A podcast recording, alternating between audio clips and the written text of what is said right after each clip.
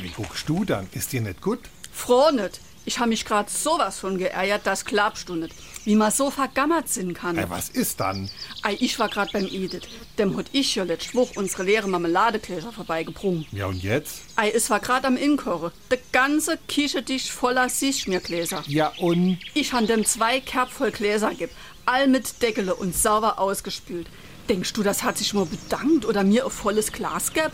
Ach, das hat das bestimmt vergessen. Wenn das bis zu der Oberarme in die See schmierleid, dann denkt das doch nicht dran. Nee, das ist knickig und bleibt knickig. So was Blödes, das ist mir richtig auf den Magen geschlagen.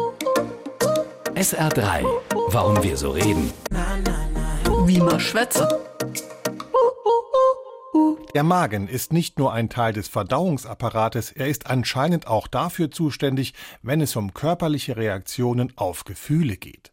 Probleme liegen uns wie Steine im Magen, der Magen dreht sich um oder man hat ein ungutes Gefühl in der Magengegend.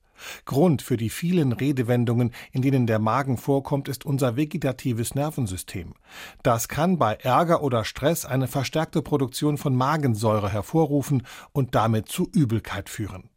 Dann kann sich durch Worte oder Taten hervorgerufener Ärger anfühlen wie ein Schlag in die Magengegend. SR3